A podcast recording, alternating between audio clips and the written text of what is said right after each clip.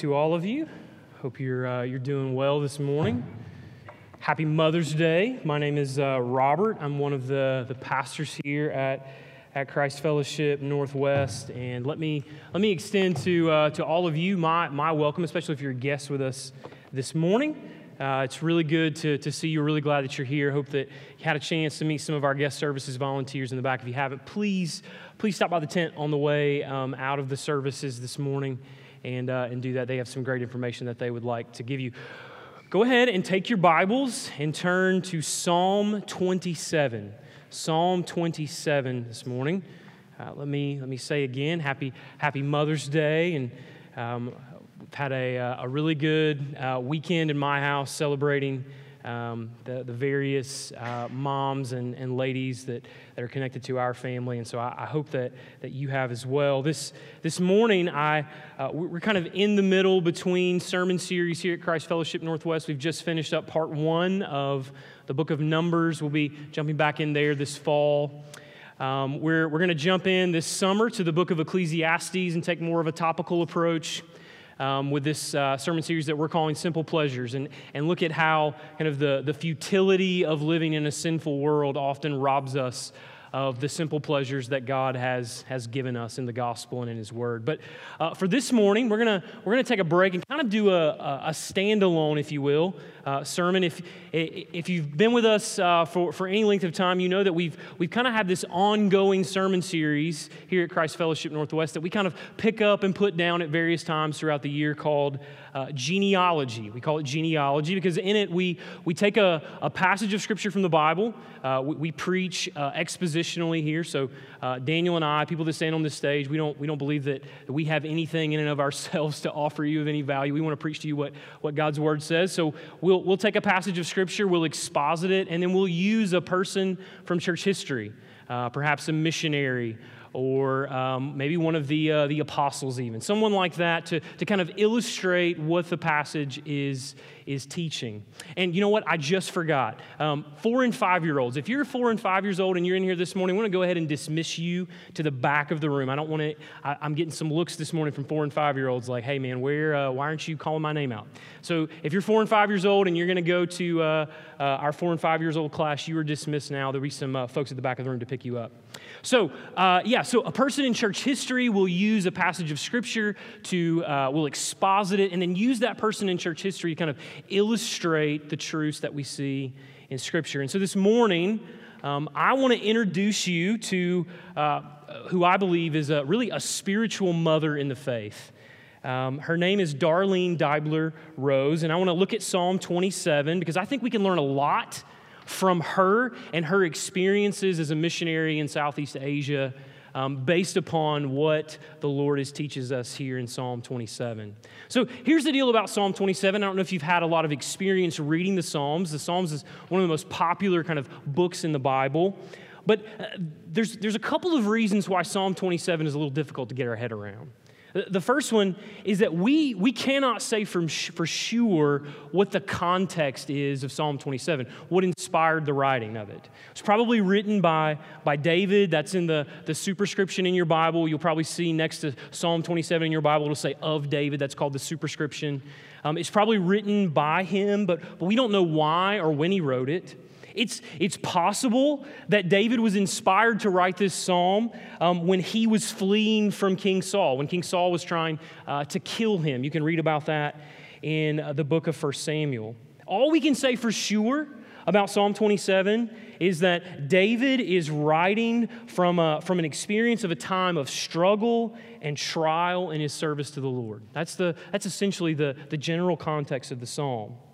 Now, the second reason that, that Psalm 27 and really many of the Psalms are kind of difficult to get our head around is particularly in Psalm 27, David will express great confidence in God that we're going to see this morning, and God's unwillingness to abandon him um, and abandon those who will seek him.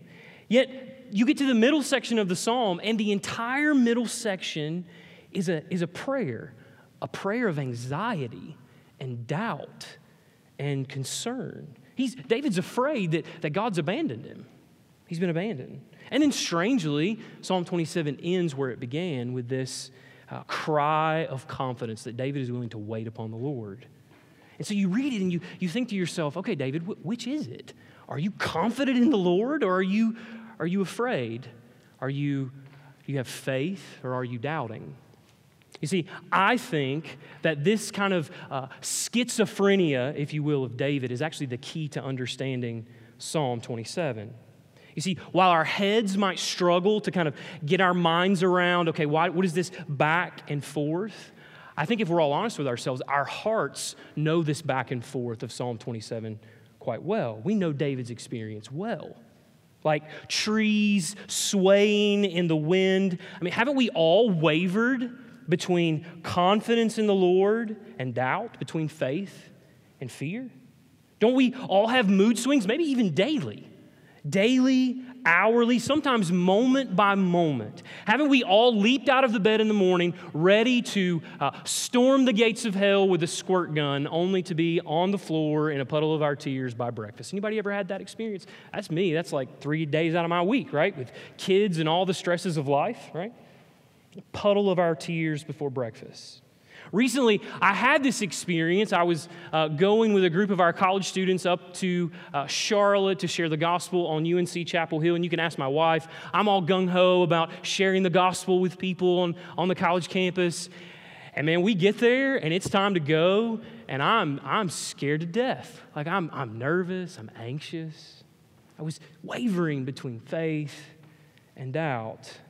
You see, we often think that confidence in the Lord, as we're going to see in Psalm 27, that it's sort of like a light switch. We flip it on, we flip it off. You either have it or you don't. What I want to argue to you this morning is that confidence in the Lord is more like a dimmer. It's more like a dimmer switch. That we actually, um, we actually gravitate often back and forth between this mix of bright trust and dim doubt. Because you see, I think Psalm 27 teaches us that in the face of struggle, this is kind of the, the main idea that we're going to run after this morning. In the face of struggle and hardship as we serve the Lord, there are four things that we can be confident in. We can be confident in the Lord's salvation, we can be confident in His protection and promise of victory. We can confidently take our fears to Him in prayer. And then, fourth, we can confidently wait for Him to answer can confidently wait for him to answer. That's the, the four things that I want to show you this morning and hopefully show you from the life of uh, this incredible woman, Darlene Deibler Rose. Let's read together Psalm 27, verses 1 through 3. The Lord is my light and my salvation. Whom shall I fear? The Lord is the stronghold of my life. Of whom shall I be afraid? When evildoers assail me to eat up my flesh, my adversaries and foes, it is they who stumble and fall. Though an army encamp against me, my heart shall not fear. Though war arise against me, yet I will be confident. You hear David's confidence in the Lord there? In verses 1 through 3 of Psalm 27, the psalmist there, David, is expressing confidence in Yahweh, confidence in the Lord as his light and his salvation. Now, light is used in the Old Testament over and over again as a metaphor of God's blessing and favor. When God shines his light on his people, he is blessing them, he is showing favor to them. You may be familiar with this. In Psalm 23, it's God's light that invades the darkness of the valley of the shadow of death. We all know that psalm, right? And it's the light of God's word in Psalm 119 that actually guides our steps it guides our steps by illuminating the path of righteousness as we follow him. See that in Psalm 119. But, but notice what else David says there in Psalm 27. It's also the Lord, according to David, who is the salvation of his people. It's interesting to me that, that David doesn't just say that God saves his people, David says that, that God is their salvation. Right? Yahweh is the one who rescues his people from their enemies. Like a, like a mighty fortress no power, that no power of evil can breach. The Lord, David says, is his stronghold. It's his stronghold. With the Lord, David claims, there is nothing to fear, there is nothing to be afraid of. The, the enemies of God's people, our fears, our doubts, our struggles, our pains, they may growl and lick their chops like hungry beasts ready to feast on their flesh, on our flesh. They may loom large on the horizon, David says, like a mighty army declaring war on us. Anyone ever felt like just the world had declared war on you? But David is confident that it's God's enemies who will stumble and ultimately fall. They will fall. David's confidence, or we might say his faith, it's actually, uh, you could translate that word confidence, trust. David's faith, as we're going to see, is in the Lord. Christ Fellowship, no matter what we face, no matter what we face today as God's people, as we seek to serve Him in raising our children, moms and dads, in sharing the gospel with our friends and our neighbors, in uh, building our lives, going to work day in and day out. We have nothing to fear, David says, if our confidence is in the Lord. Now, this morning, if you've, uh, if you've kind of grown up in the church or you know anything about kind of the church and um, its endeavors to send missionaries across the world, you may have heard of men like William Carey, who is uh, believed by most to be kind of the father of modern missions. You may have heard of women like Annie Armstrong, right? These, uh, this, these men and women, they get all of the press in the church, so to speak, for their missionary endeavors, and rightfully so. Uh, God used William Carey and Annie Armstrong to do some incredible things for the kingdom. But this morning, I want to introduce to you a woman that you've probably never heard of. I've already told you her name. Her name is Darlene Deibler Rose. You're going to see a picture of her up on the screen. Um, and I'll just go ahead and commend to you a book this morning if you like to read Christian biography. There's a book called Evidence Unseen that tells the story of her life. I would highly recommend it to you. Um, her name is Darlene Deibler Rose. She and her husband, Russell Deibler, were missionaries in Southeast Asia. And it was without a doubt, if you, if you follow the story of their lives, of her life, it was their trust in the Lord's salvation, their confidence that Christ had saved them and freed them from the enemies of sin and death that led them both to one of the most remote corners of the world in Southeast Asia, a little, to an island called New Guinea. New Guinea.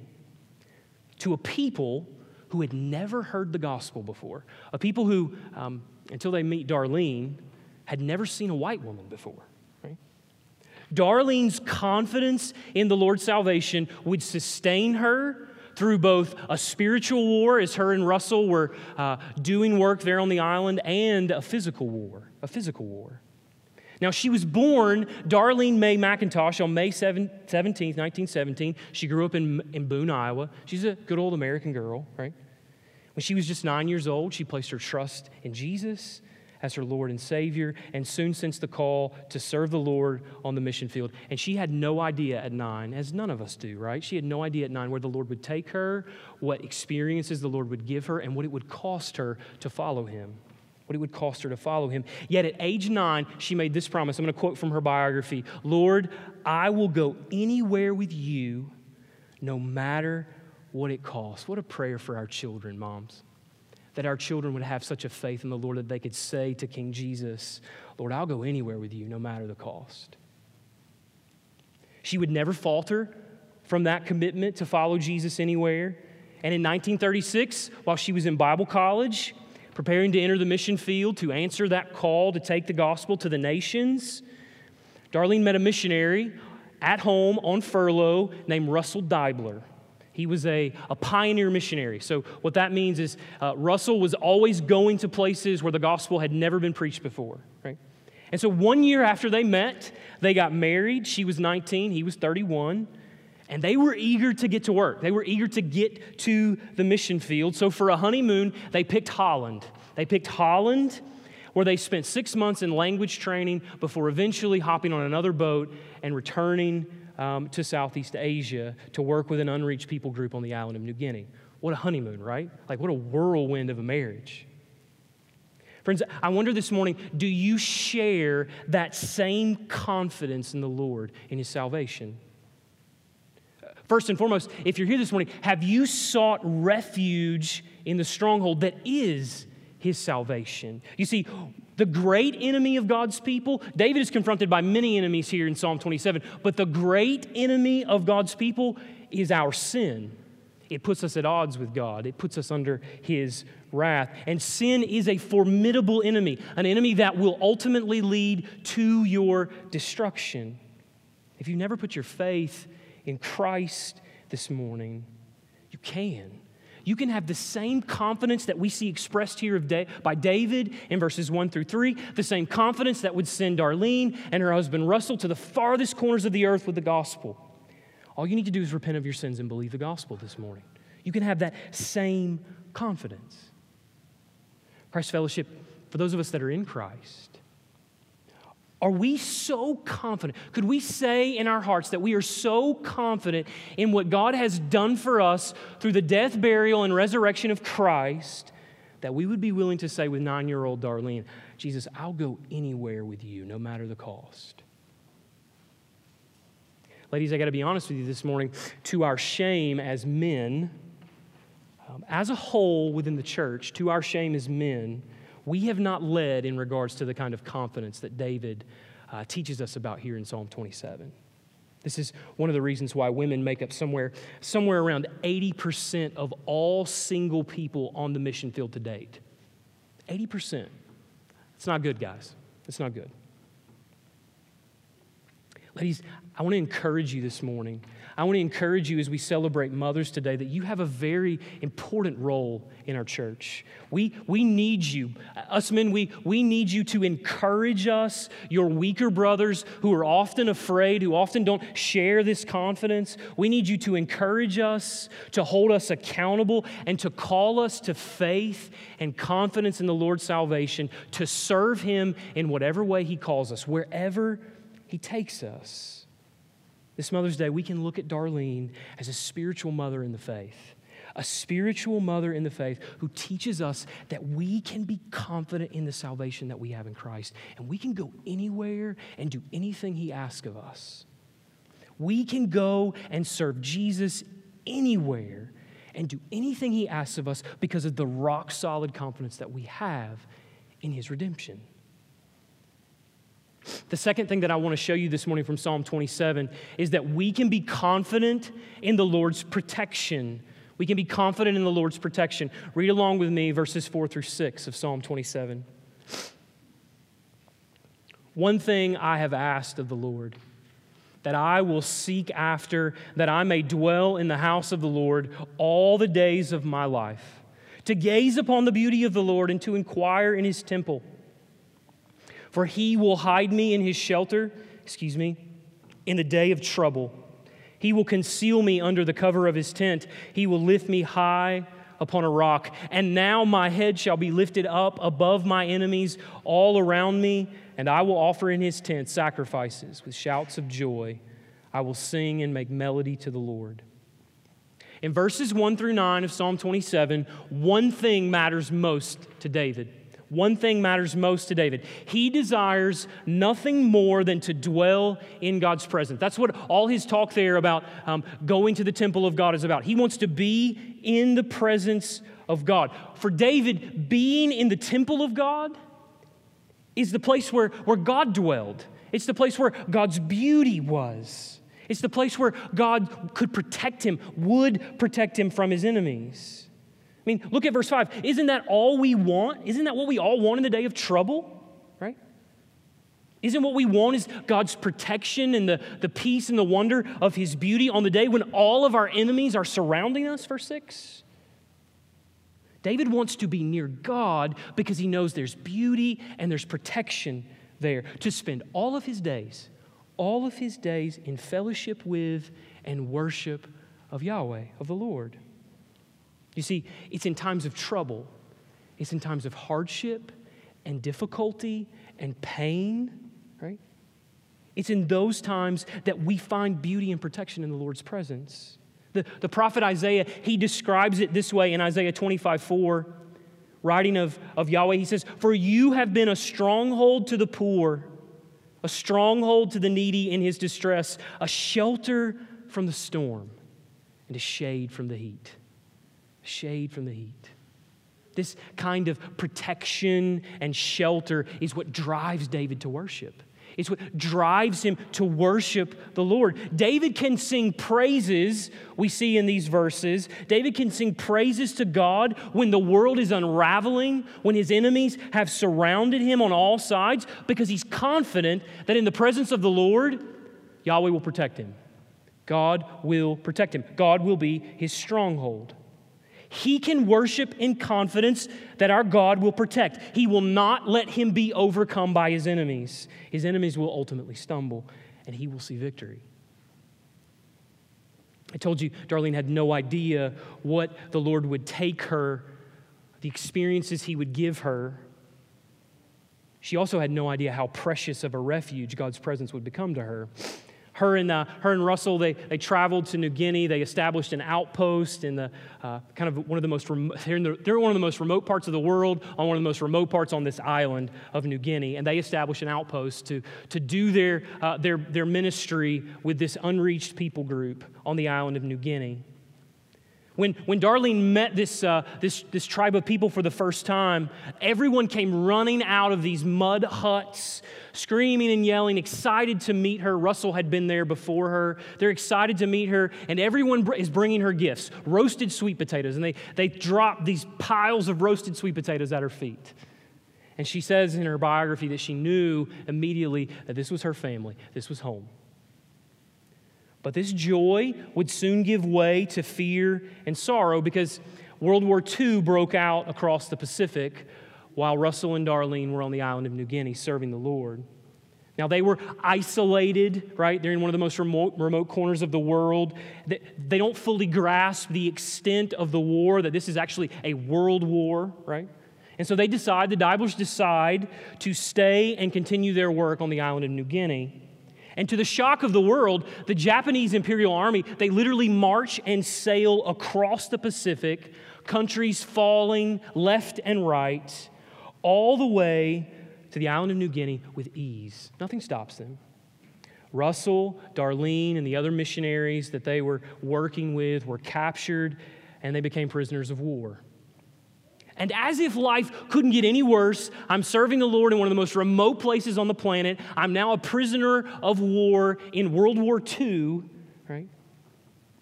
Russell, along with the other men and kind of their, their group of workers and missionaries, were all loaded up into a truck and separated from the women to a different POW camp.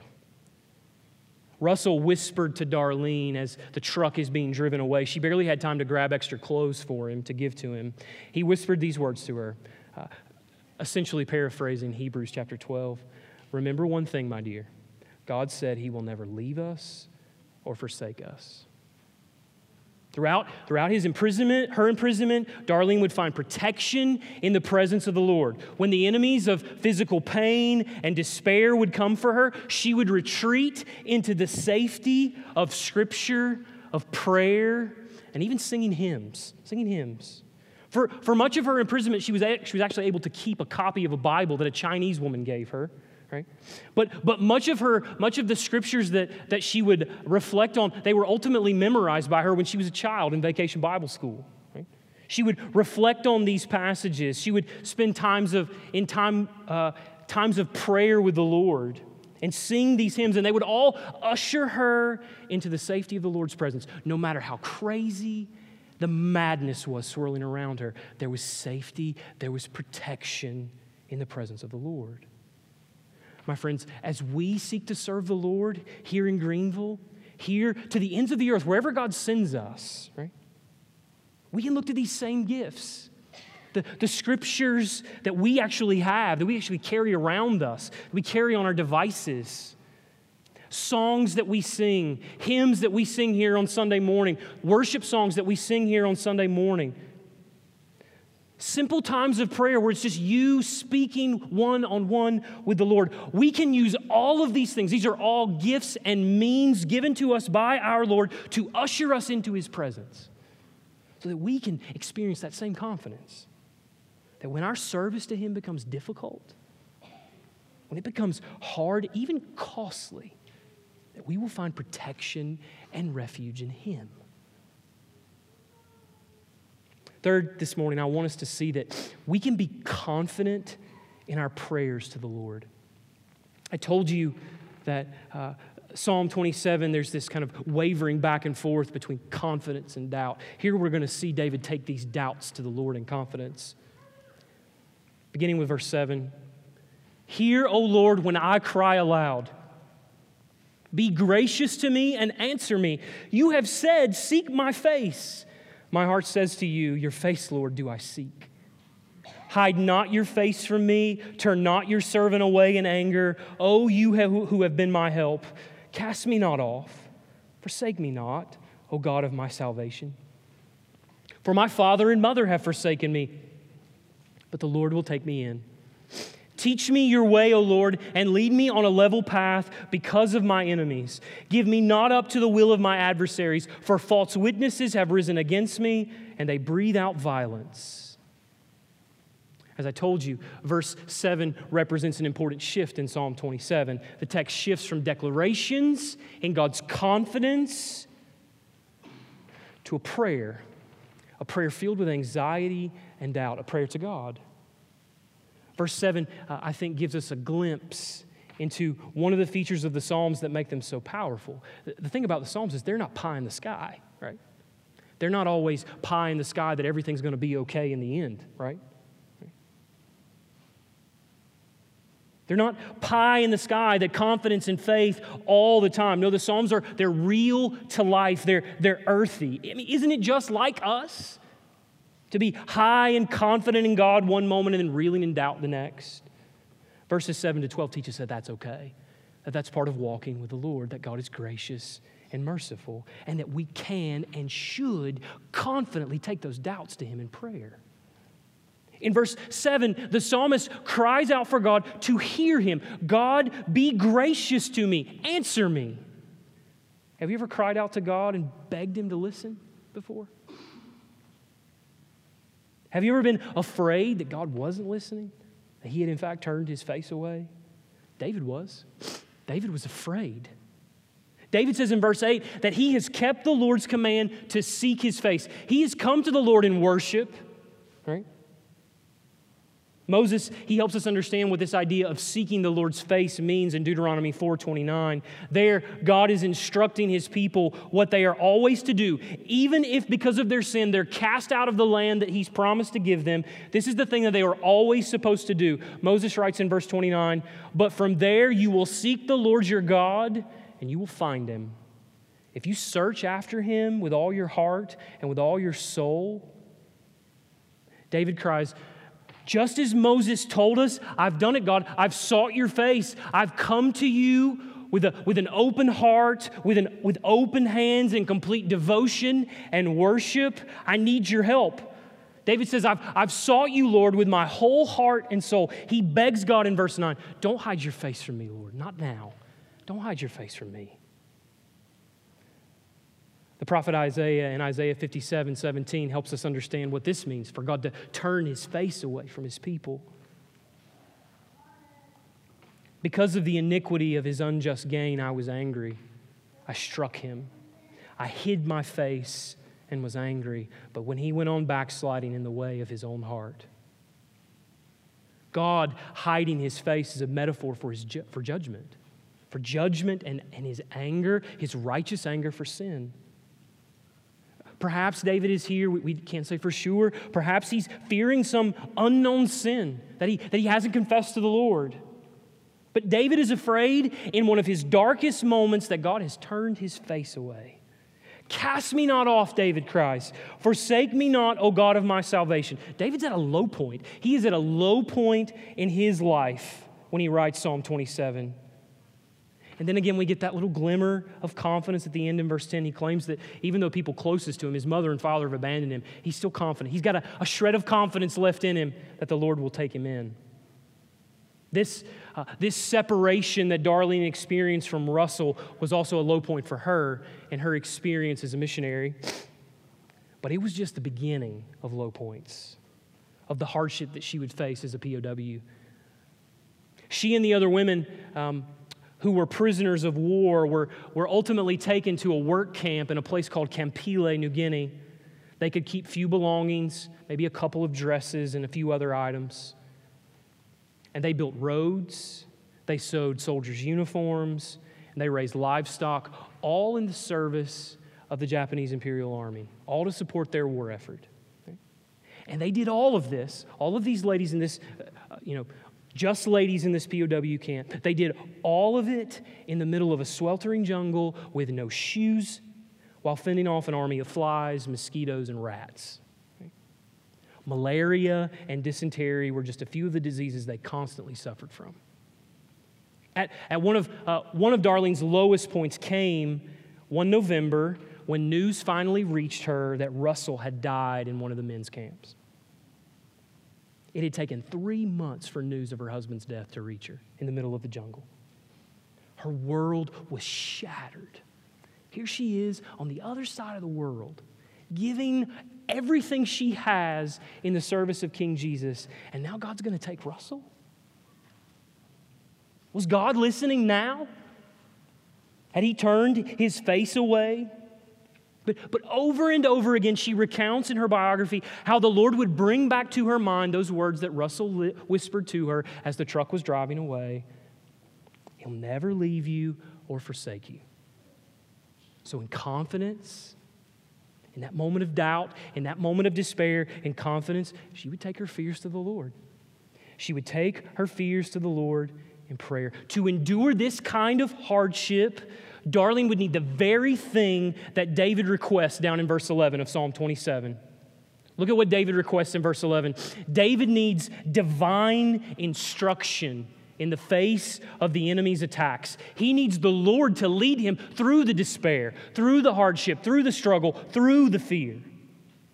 This, this, uh, this phrase here, level path, it's an image, it's a metaphor of God's righteousness, His righteous way. Have you ever been so afraid, so overcome with fear, with pain, maybe grief, that you didn't know what to do, you didn't know where to turn? David prays in that exact moment that the Lord would teach him. Lord, teach me what to do. Tell me what to do. David prays that the Lord would teach him. He would instruct him in the way that he should even respond to these enemies who are bearing false witness against him the way that he should respond to all of his struggle, all of his pain, the way that he should respond to the false testimony that was being raised against him.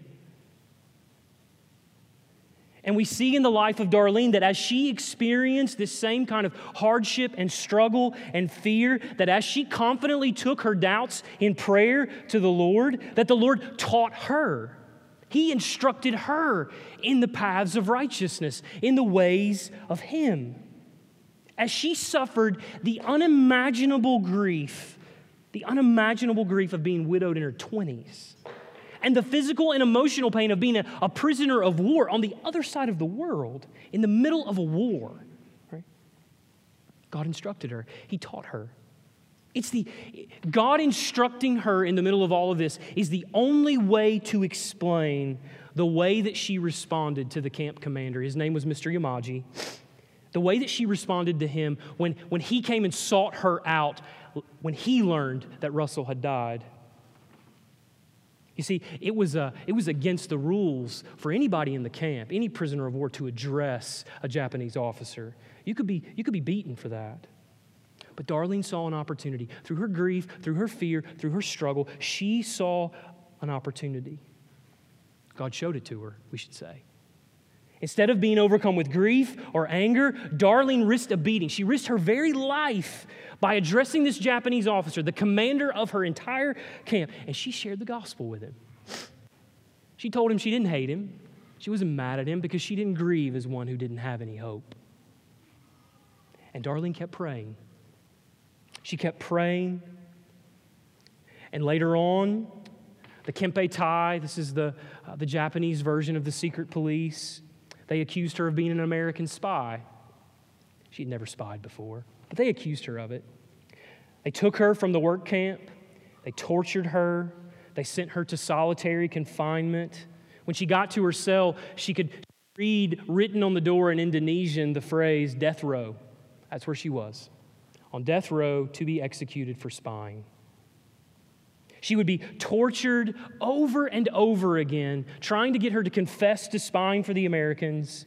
And each time she would return to her cell, fall to the floor, and confidently t- she'd take all of her fears to the Lord. She would cry out to him. She would cry out to him. Christ Fellowship, as we, as we seek to serve God in the places that He's called us, as we seek to multiply disciples, leaders, and churches here in Greenville and around the world, prayer is our lifeline. Prayer is our lifeline. It is our lifeline to the, to the Lord who wants to calm and reassure us in our fears.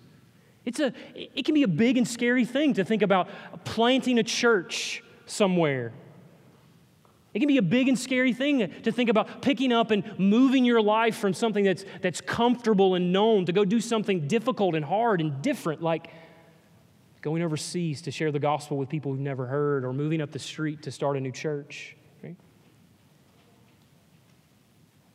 But the Lord wants to calm and reassure us if we will confidently take our doubts to Him in prayer. We can go to Him in confidence, knowing that He will instruct us. He will teach us how to walk his, in His ways in the midst of pain, in the midst of fear, in the midst of grief. He will teach us how to live on the level path, on His path of righteousness. He will teach us how to carry the gospel to our friends, to our neighbors, even when we think we cannot. And He will never abandon us. He will never abandon us. The last truth that I want us to see from Psalm 27 this morning is that we can wait upon the Lord with confidence. We can wait upon the Lord with confidence. Let's read our last two verses together, verses 13 through 14. I believe that I shall look upon the goodness of the Lord in the land of the living. Wait for the Lord. Be strong and let your heart take courage. Wait for the Lord. Despite constant fear that God was no longer listening and that he had turned his face away, David's fear filled prayer gives way to new confidence. To new confidence. In these last two verses, David is sure, it's, it's amazing to me, he's sure that he will look upon the goodness of the Lord. He's sure that even even though the world is spiraling out of control around him, he is sure that he will experience God's favor and God's blessing. And not just, and not just in eternity. This is not, this is, I don't think this is David saying, hey, I'm going to experience God's blessing and favor one day in the future, right? The, the context here of, of Psalm 27 suggests that David, David is confident that he is going to experience God's blessing now in the land of the living, Psalm 27 says. This is not confidence in the afterlife. This is a certainty that even in the darkest moments, even in the most difficult circumstances, serving the Lord, God can and He will bring blessing. He may not rescue us, He may not remove us from our hardship and our suffering, but He can and He will bring blessing. And David is resolved. He is resolved. He has set his mind and heart to wait on that blessing, to wait on that favor. When serving the Lord during trial and suffering, our hearts can take the same courage that David's heart takes in Psalm 27, and we can patiently wait upon the Lord Patiently wait upon the Lord for deliverance.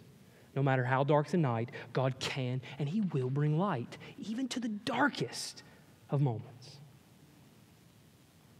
For Darlene, waiting was really all she had, right?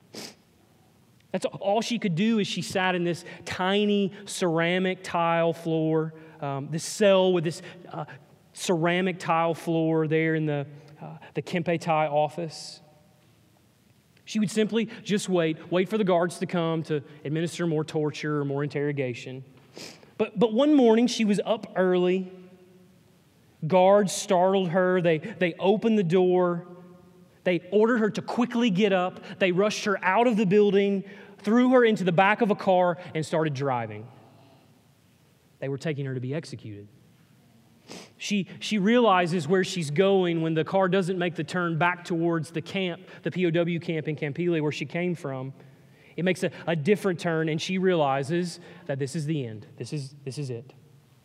When she arrived at the place of execution, the Japanese officers escorted her inside. They forced her to sign a false confession, basically confessing to be an American spy. And they placed her in front of one of her interrogators to be executed. As the Japanese officer drew his sword to, to behead her, right, a car pulled up out front, as she recounts in her biography. A car pulls up out front and screeched to a halt. Right? The Japanese officer puts his sword back in its sheath and walks into an office. Darlene had been patiently waiting on the Lord's deliverance, and when that car pulled up, the Lord arrived with deliverance. For some reason, unbeknownst to her, her execution was stayed. She was quickly put back in the car, taken to her original POW camp, where the Allied forces would later liberate her and all the POWs. She was immediately freed, returned to all of her friends in her POW camp, and eventually was able to go home. She returned home to America, she remarried, and she even returned to the mission field of New Guinea, where she served there and in places in Australia for the next 40 years of her life. Her patient waiting had borne fruit. God had been faithful. But, but her patient waiting would bear even more fruit. It would bear even more fruit than she could have even imagine. Years after the war was over, years after she had moved on with life, had continued serving, Darlene learned that her old camp commander, Mr. Yamaji, the one she had shared the gospel with after learning that, that Russell had died, that he had actually given his life to Christ, that he had been heard on Japanese radio repenting of all the terrible things that he had, did, he had done in the war and sharing the gospel. Darlene was looking upon the goodness of the Lord in the land of the living. God had brought blessing even in the darkest of nights. And friends, we can have that same confidence if you are in Christ. Just as David in Psalm 27 and Darlene in this cell, we can wait in faith that our Lord will not fail us. He will not fail us. Just as she used to sing after being interrogated and, and tortured, we can have confidence in Jesus. This is what she would sing He giveth more grace when the burdens grow greater, He sendeth more strength when the labors increase. To added affliction, he addeth his mercy. To multiplied trials, he multiplied peace. When we have exhausted our store of endurance and our strength has failed ere the day is half done, the Father's full giving is only just begun. His love has no limit. His grace has no measure. His power has no boundary known unto men. For out of his infinite riches in Jesus, he giveth and giveth and giveth again. Christ Fellowship this morning, we can have confidence that no matter what we face in our life, no matter what hard and difficult things the Lord calls us to do, the Lord calls us to walk through, that our God will never abandon us he will never turn his face away from us. He has turned his face away from his son so that he would never have to look away from all of those who have placed their faith in him. He will see us through any storm, through any tragedy, through any hardship. We can be confident in him. Let's pray. Father, thank you for Christ. Thank you that that indeed you have turned your face away from Him so that you can keep your eyes fixed on us. Thank you that all of the wrath for our sin has been poured out on Him so that we get grace and mercy. So, Father, we, we come to you unashamedly asking for grace and mercy as we seek to serve you in the places where you've called us, as we seek to live our lives in such a way that bring honor to your name. Would you help us when our enemies surround us? Would you help us when fear fills us with doubt? Would you, as, as Daniel prayed earlier, would you be that friend, Christ, who sticks closer than a brother? Father, I pray that from this room, that from this room there might be some some person, some little boy, some little girl, some old boy, old girl that would hear this, this of this confidence that you would use to take the gospel to the farthest reaches of the earth. Would you, would you honor our church by sending us? By sending us to all the places here in Greenville and around the world where the gospel needs to be preached. Help us, I pray, in Jesus' name. Amen.